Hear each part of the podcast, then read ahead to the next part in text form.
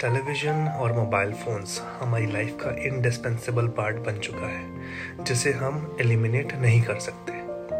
यहाँ तक ठीक है कि हम उसे एंटरटेनमेंट के लिए इस्तेमाल कर रहे हैं, पर अगर बात की जाए बच्चों की तो बच्चों पर इसका इम्पैक्ट बहुत ज़्यादा है। अभी ये देखा गया है, नई स्टडीज़ में वर्चुअल ऑटिज्म नाम की चीज़ सामने आई है।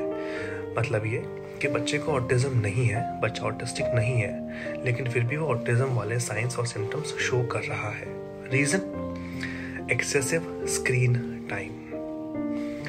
कई पेरेंट्स ने मुझे रीच आउट किया डीएम किया और बोला कि उनके बच्चे को ऑटिज्म नहीं है डॉक्टर्स कहते हैं, लेकिन फिर भी उसमें ये सिम्टम्स शो हो रहे हैं।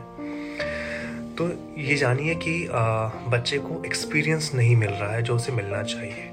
वो एक स्क्रीन से स्टिक हुआ हुआ है स्क्रीन देख रहा है, उसमें कुछ विजुअल्स चल रहे हैं और साउंड आ रहा है।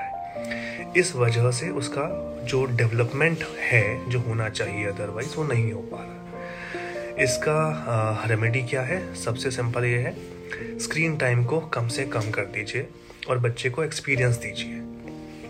एक्सपीरियंसेस मतलब फेस टू फेस टाइम ज़्यादा स्पेंड कीजिए बच्चे के साथ। उसको बाहर लेकर जाइए पार्क लेकर जाइए जू लेकर जाइए पजल्स बनाइए, उसके साथ इन्वॉल्व हो जाइए।